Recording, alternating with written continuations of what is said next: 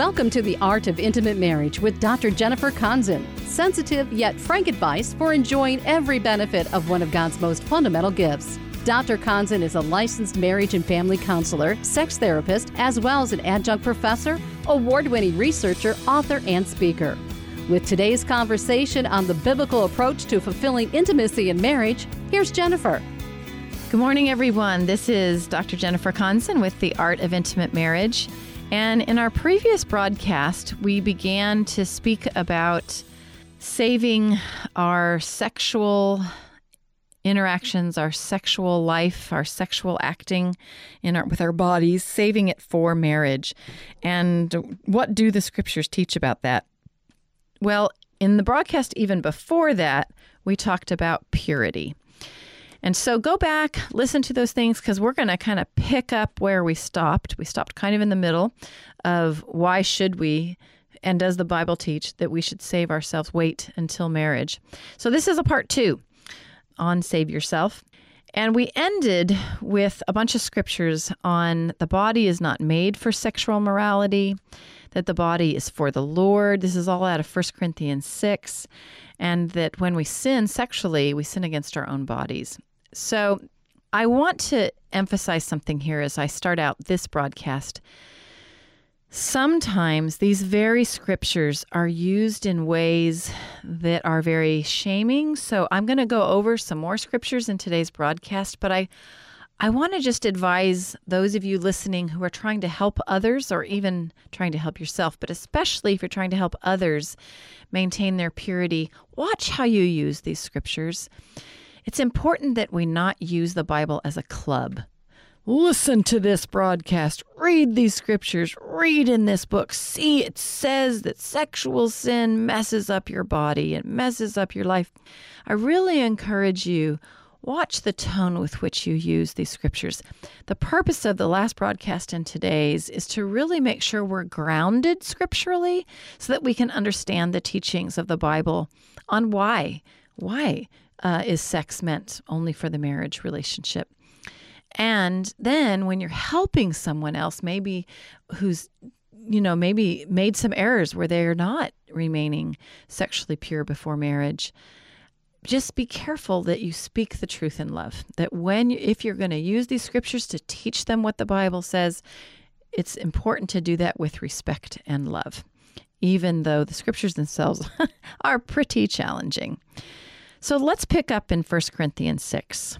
Paul very clearly says that the body is not made for sexual immorality. In the previous broadcast, we talked about how sexual immorality in Hebrews 13 is separated out from the word adultery in that scripture, where we keep the marriage bed pure.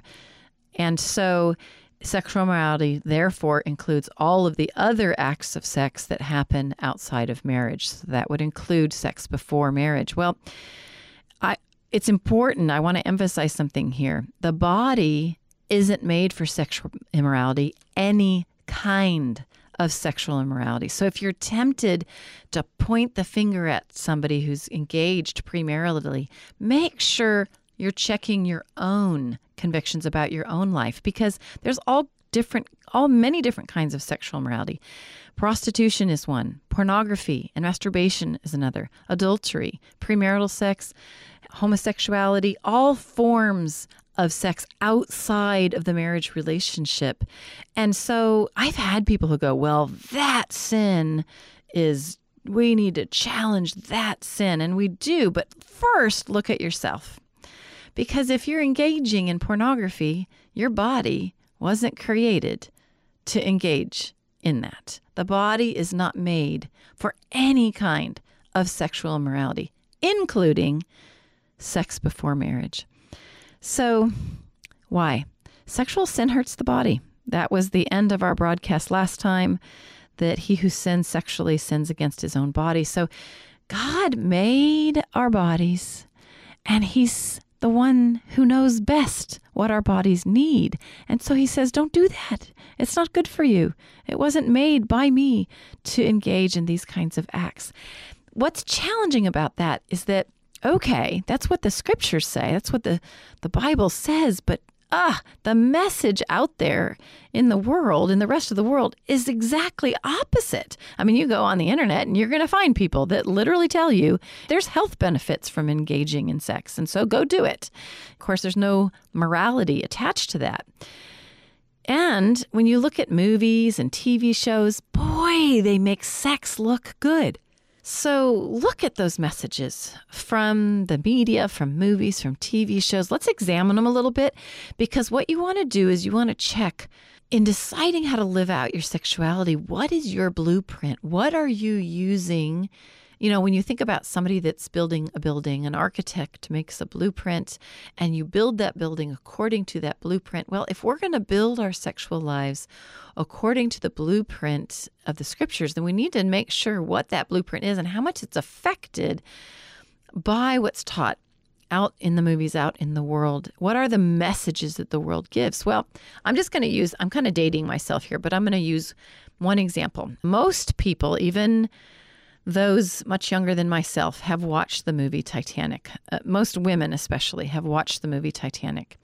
And oh, it's such a romantic story. It's very sweet and romantic. And there's this scene where they end up in a carriage that's that's there on the boat. And it's a very erotic, emotional, very intimate scene, very passionate and intense and it makes the heart race and you go, oh, it's so beautiful. And sometimes we forget to go, oh, wait a minute. They're not married. They're not married.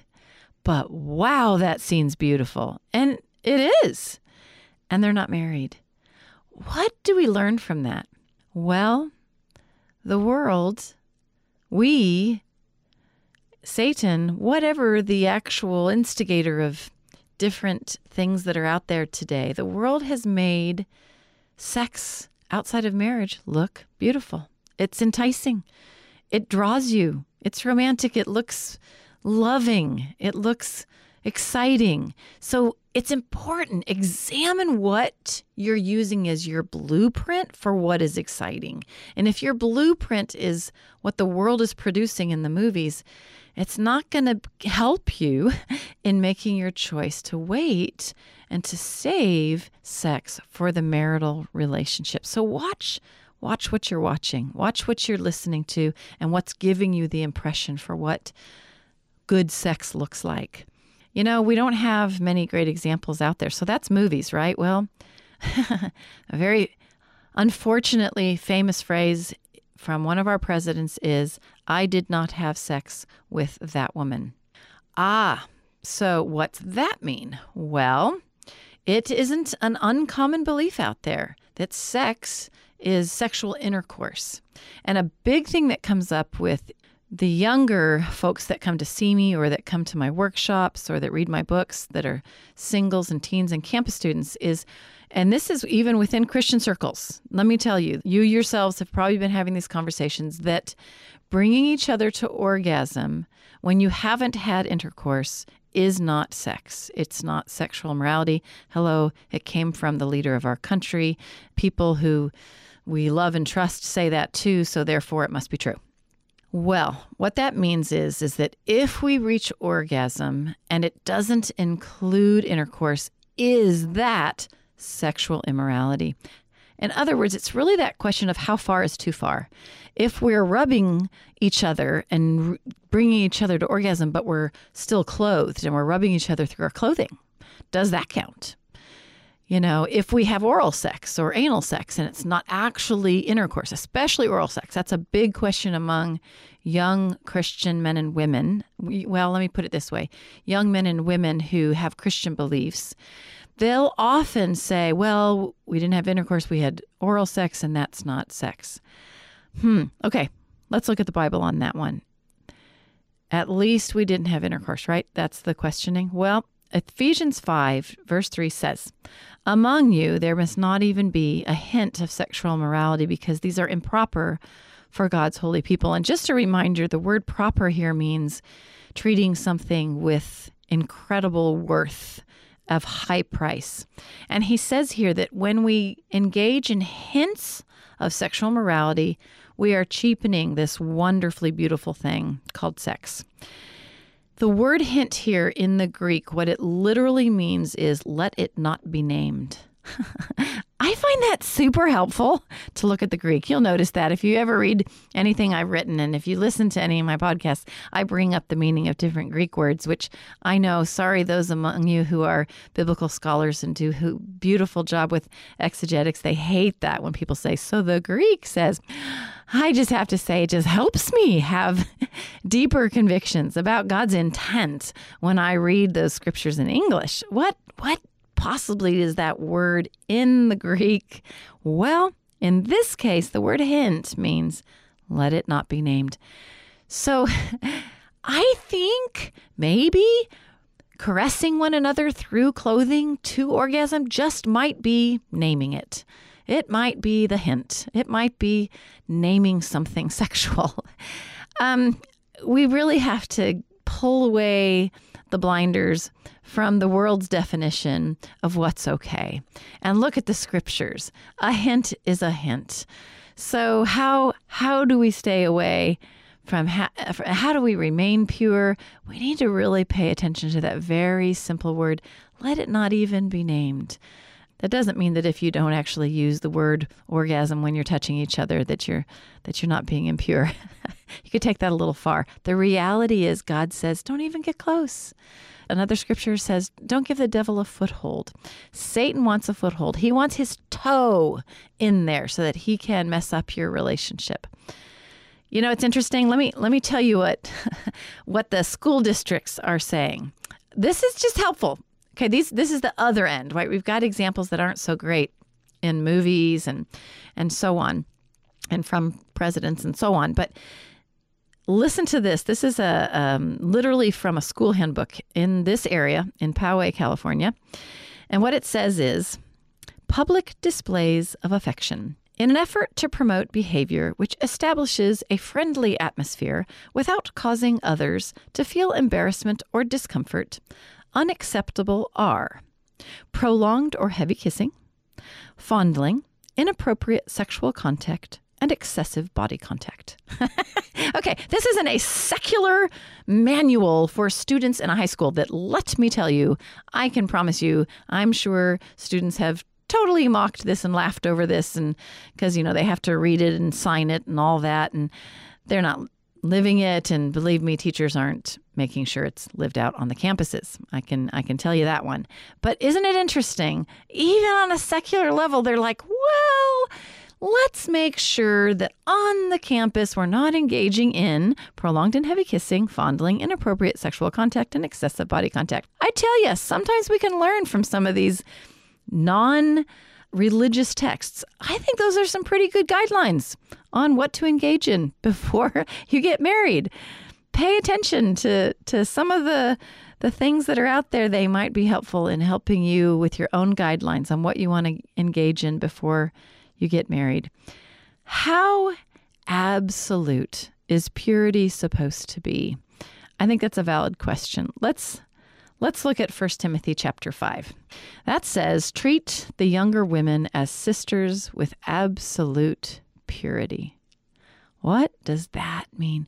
Treat them as sisters. So Timothy, it appears he was not um he was an evangelist, it appears he was not married, and Paul is giving him some, some direction on how to treat the younger women in his congregation. And he says treat them with absolute purity like we looked at in a previous broadcast, um, Paul goes a little bit more into detail um, and talks about those who are engaged that they, they shouldn't be doing anything improper.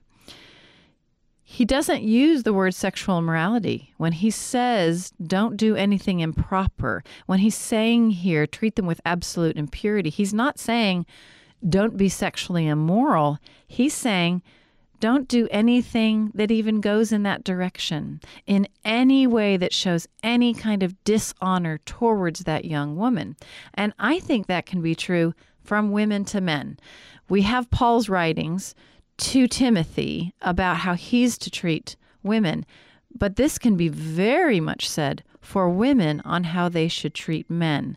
Because I do have young men who come and say that girls walk up to them and offer them different things, or girls uh, approach them and, and their girlfriends ask for sex and want to have sex. So this is not always initiated from the male in a relationship. It's definitely a two way thing to pay attention to.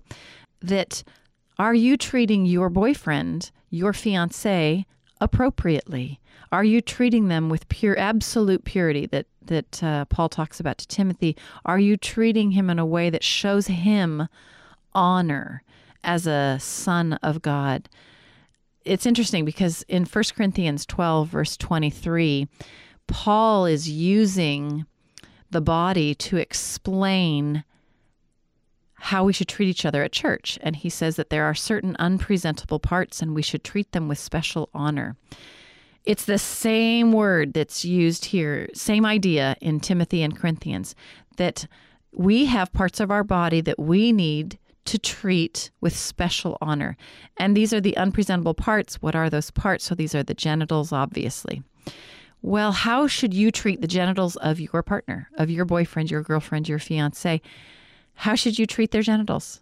God says with special honor. And so, where's that honor supposed to happen? Well, the only place that sex is supposed to happen that where it's honorable is in the marriage bed and any sex that any touching of those genitals that happens outside of the marriage bed would be treating your partner's sexual parts of their body with dishonor. So, putting your fingers in places they shouldn't go, putting the palm of your hand in places they shouldn't go, placing your fingers inside of her vagina, placing your hand on his penis. Let's be really blunt here. This is not treating those sexual parts of each other's bodies with honor.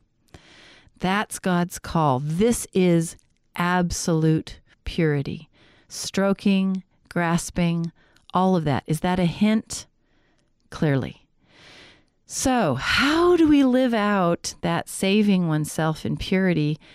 One of the things to remember is what is your goal in your relationships? And so, if you're the one helping somebody to um, wait until they're married to have sex, one thing that's important is sexual interactions do cause a tingling of the body, they cause that jolt, that zing. And sometimes what we have to pay attention to is what am I aiming for in my relationship? If I'm aiming for the jolt and the zing, I'm going to get it. If I engage in certain kinds of touch and certain kinds of caressing, I'm going to get that jolt and that zing. So ask yourself, what are you aiming for? it talks about in Ephesians 4:29. So this is just a principle. It talks about don't let any unwholesome talk come out of your mouth, but only what's useful for building one another up so that it may benefit those who listen. So I'm going to do something kind of funny here. I'm going to put instead of talk, I'm going to put the word touch in this scripture. And let's see what it sounds like, okay? Ephesians 4 verse 29. Do not let any unwholesome touch come from your hands, but only the kind of touch that's helpful for building your boyfriend or girlfriend, building them up according to their needs, that it may benefit them when you touch them. That just kind of puts it all in perspective. Is the way you're touching one another benefiting them? Because the reality is, if you're dating and you're holding hands and it makes you feel close and intimate, that can be quite beneficial for your relationship if you're close to marriage and you're holding each other and it creates this warm feeling and an excitement for what you can have in the future as you hold each other and as you kiss one another appropriately, it makes you look forward to what you can have in marriage without causing the throbbing penis and the throbbing vagina. If if it creates a oh, I look forward to and it benefits how eager you are to become married, awesome. But if you're touching each other in ways that is not beneficial for your partner, wow, think about that. Are you really considering their needs? Are you considering what's best for them spiritually? Are you considering, am I helping my girlfriend? Am I helping my boyfriend get closer to God by touching them in this way? That would be a simple, simple way to figure out what to engage in. So honor your partner by helping guard the decisions that you make as a couple to wait for sexual touch until marriage. So, what about those of you who might be approaching marriage or for those of you who are helping those who are approaching marriage. So let's talk about that. One of the things that I would encourage you to do is pray about it. Spend some time praying about what you want to accomplish in your relationship and about what your goals are, even physically and sexually. Also, it's important that sometimes when you're trying to figure out what you should and shouldn't do, to laugh about it. This is this doesn't have to be this big heavy duty negative process. It can be super super positive. Also, seek godly direction. Speak with those involved in your life who are trusted advisors and find out from them what you ought to engage in and, and what are some wise boundaries to have in your relationship. Most of all, make sure you have a super honest conversation between you and your partner. Talk about what you want to engage in and what you don't want to engage in. And then if you ever cross those boundaries, it's not an issue of, oh my gosh, we've totally blown it. Now it's going to mess up our whole entire lives. Just go back to those trusted people and go hey this is this is what occurred. Is this normal? Is this something that we should revisit? Talk about it between you. Pray about it. It's not something to have an overreaction to it's something more to have a wise response to. Talk about it. Be open.